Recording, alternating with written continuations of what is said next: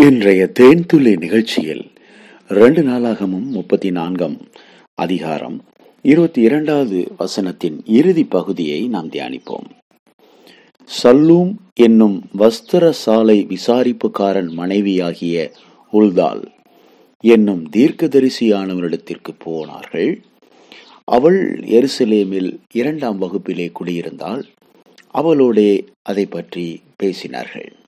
ஆம் பிரியமானவர்களே இங்கே கர்த்தருடைய வார்த்தை கிடைக்க பெற்றார்கள்.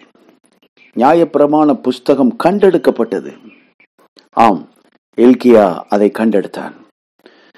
இதை கண்டெடுத்தவுடன் நேரடியாக சாப்பானிடத்தில் இது கொடுக்கப்பட்டு ராஜாவினிடத்தில் வாசிக்கப்பட்டது. அதில் எழுதப்பட்ட வார்த்தை என்ன தெரியுமா? நியாய பிரமாண புஸ்தகத்தில் சொல்லப்பட்ட சாபங்களும் ஆசீர்வாதங்களும் என்ற இரண்டு பகுதி இருக்கிறது. அதில் சாபங்கள் என்ற பகுதியை அங்கே வாசித்தார்கள். இத்தனை சாபங்களும் உன்மேல் வந்து சுமரும் என்று கர்த்தர் எழுதி வைத்த அந்த வார்த்தையை வாசித்தார்கள்.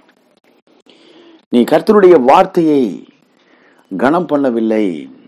கர்த்தருடைய வார்த்தையை நியாயப்பிரமாணத்தை கை கொள்ளவில்லை இந்த ஜனங்கள் எனக்கு விரோதமாக எழும்பி அந்நிய தேவதைகளுக்கு தூபம் காட்டினார்கள். தேவனுக்கு அருவறுப்பான காரியத்தை செய்தார்கள். ஆகவே இந்த ஜனங்கள் இப்போது சபிக்கப்பட்டவர்கள் என்று அந்த வார்த்தை இத்தனை சாபங்களும் இந்த தேசத்திலே நிறைவேறப் போகிறது என்ற வார்த்தையை வாசித்து பயந்து போனார்கள். மட்டுமல்ல ராஜா இந்த வார்த்தையை கேட்கையில் அவன் இருதயம் இளையது. ஆம் பிரியமானவர்களே எனக்கு முன்பாக நீ உன்னை தாழ்த்தினாய். கர்த்தர் அங்க அவன்கிட்ட ஒரு தாழ்மையை பார்த்தார். அவன் தன்னை தாழ்த்தினான். தேவனுக்கு முன்பாக பணிந்து தன் வஸ்திரங்களை கிழித்து கொண்டான். அது சுய வெறுப்பை காண்பிக்கிறது பெரியமானவர்களே. சுய வெறுப்பை காண்பிக்கிறது.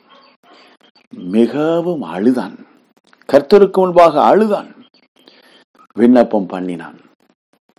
ஓ தேவனாகிய கர்த்தாவே இந்த சாபங்கள் என் மேலும் என் தேசத்தின் மேலும் வராதபடி எங்கள் மேல் இறக்கமாயிரும் எங்கள் முற்பிதாக்கள் செய்த பாவங்களை ஓ அவர்கள் மேல் இருக்கிற இந்த சாபங்களை எங்களை விட்டு நீக்கியறலும் என்று தாழ்த்தி ஒப்பு கொடுத்து இருதயம் இழகி மிகவும் அழுது ஜபித்தான். கர்த்தர் அந்த ஜபத்தை கேட்டார். கர்த்தர் அந்த ஜபத்தை கேட்டார். அவனுடைய பாவங்களும் சாபங்களும் மன்னிக்கப்பட்டது. இந்த செய்தியை அவர்கள் எப்படி அறிந்து கொண்டார்கள்? இதுக்கு தான் இன்னைக்கு ஒரு தீர்க்க இடத்திலே அவர்கள் போனார்கள். என்ன நடக்குது இப்போ? வேதவசனம் வாசிக்கப்பட்ட போது ராஜா அழுதான். வஸ்திரங்களை கிழித்து கொண்டு தன் இருதயம் இழகி தன்னை தாழ்த்தி தேவ சமூகத்திலே ஜபித்தான். இப்ப கர்த்தர் என்ன செய்ய போறார்? தெரியல. பயம் கலக்கம். ராஜா முதற்கொண்டு தேசத்தில் இருக்கிற மக்கள் அத்தனை பேருக்கும். இப்போ தேசத்திலே தீர்க்கதரிசி யார் இருக்கிறார்கள் என்று தேடுகிறார்கள். அப்பொழுதுதான் இந்த சகோதரி உள்தால் வஸ்திர சாலை விசாரிப்புக்காரனாகிய ஒருவனுடைய மனைவி எங்கே இருந்தார்கள்? அந்த நாட்களிலே சகோதரிகளும் தீர்க்கதரிசிகளாக இருந்திருக்கிறார்கள் பிரியமானவர்களே. பழைய உடன்படிக்கையின் காலத்திலே இப்படிப்பட்ட சகோதரிகளை தேவன் எடுத்து பயன்படுத்தி இருக்கிறார் அப்போ சகோதரிகள் தீர்க்கதரிசியாக இருக்க முடியுமா? நிச்சயமா இருக்க முடியும். தீர்க்கதரிசி என்றால் என்ன? பிரியமானவர்களே தீர்க்கதரிசி என்னுடைய வேலை என்ன? தேவனுடைய வாயாக இருப்பது த மவுத் ஆஃப் காட் தேவனுடைய வாயாக இருந்து தேவனுடைய எண்ணங்களை பிரதிபலிப்பது ஜனங்களுக்கு அறிவிப்பது ஜனங்களை எச்சரிப்பது ஜனங்களை கண்டிப்பது ஜனங்களை உணர்த்துவது தேவனுடைய வார்த்தையை அறிவிப்பதற்கு பெயர் தான் தீர்க்கதரிசி.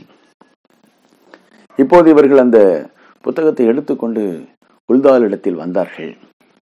அப்போது அந்த உள்தால் இப்படியெல்லாம் ராஜா தன்னை தாழ்த்தி அழுது ஜபித்தபடினாலே கர்த்தர் தேசத்திற்கு சாபத்தை நீக்கினார் என்ற ஒரு நல்ல செய்தியை சொன்னால் அருமையான சகோதரிகளே நீங்கள் இன்றைக்கு ஒரு தீர்க்கதரிசியாக உங்கள் வீட்டிலே இருக்க முடியும்.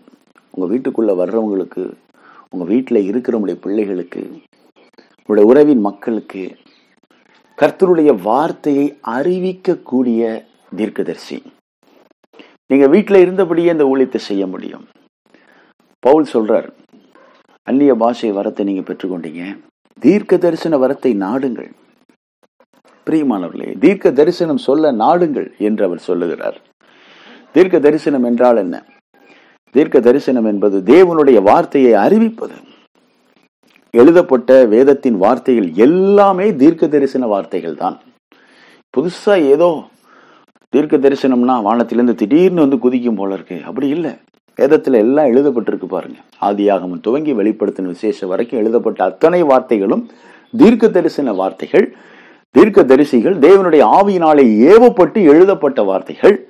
இந்த வார்த்தைகளை நீங்கள் பிறருக்கு அறிவிப்பதற்கு பெயர் தீர்க்க தரிசனம் அல்ல லூயா இந்த வார்த்தையை ஒருத்தருக்கு ஏற்ற வேலையில ஒருத்தங்க அப்படியே மனக்கலக்கத்தோட வர்றாங்க. திகையாதே கலங்காதே நான் உன் தேவன் என்று கர்த்தர் சொல்லுகிறார். பயப்படாதீங்க சோர்ந்து போகாதீங்க. என்று நீங்கள் வீட்டில் இருந்தபடியே உங்கள் வீட்டிற்கு வருகிறவர்களுக்கு அக்கம் பக்கத்தில் இருக்கிறவங்களுக்கு நீங்கள் சொல்லக்கூடிய தேவனுடைய வார்த்தை இருக்கிறதே அதுவே மிகப்பெரிய தீர்க்க தரிசனம் சபையிலும் கூட தேவனுடைய வார்த்தையை எழும்பி நாம் அறிக்கை செய்ய வேண்டும். அதுதான் தீர்க்க தரிசன வார்த்தை. பிரியமானவர்களே ஒவ்வொருவரும் தீர்க்க தரிசனம் சொல்ல நாடுங்கள். ஒவ்வொருவராய் வாய் திறந்து தேவனுடைய வார்த்தையை அறிவிக்க வேண்டும். கர்த்தருடைய வார்த்தையை கேட்டதற்கு பிறகு கர்த்தர் என்னோடு இதை பேசினார். இந்த வார்த்தை என்னோடு பேசியது இந்த வார்த்தை என்னை கண்டித்தது இந்த வார்த்தை என்னை உணர்த்தியது. வேதத்தில் சொல்லப்பட்ட இந்த வார்த்தையின்படி இனிமே நான் வாழ்வேன். என்னை கீழ்ப்படி ஒப்பு கொடுக்கிறேன் என்று தங்களை ஒப்பு கொடுத்து அறிக்கை செய்யக்கூடிய வார்த்தைகள் தீர்க்க தரிசன வார்த்தைகள். இன்றைக்கும் தேவன் உள்தாள்களை தேடிக்கொண்டிருக்கிறார். அருமையான சகோதரியே சகோதரரே தீர்க்க தரிசனம் சொல்ல நாடுங்கள். கர்த்தருடைய வார்த்தையை பிறருக்கு அறிவிப்பதே தீர்க்க தரிசனம் இயேசுவின் நாமத்தில் உங்களை ஆசீர்வதிக்கிறோம். நீங்கள் கர்த்தரால் ஆசீர்வதிக்கப்பட்டவர்கள். இயேசுவின் நாமத்தில் பிதாவே. ஆமென்.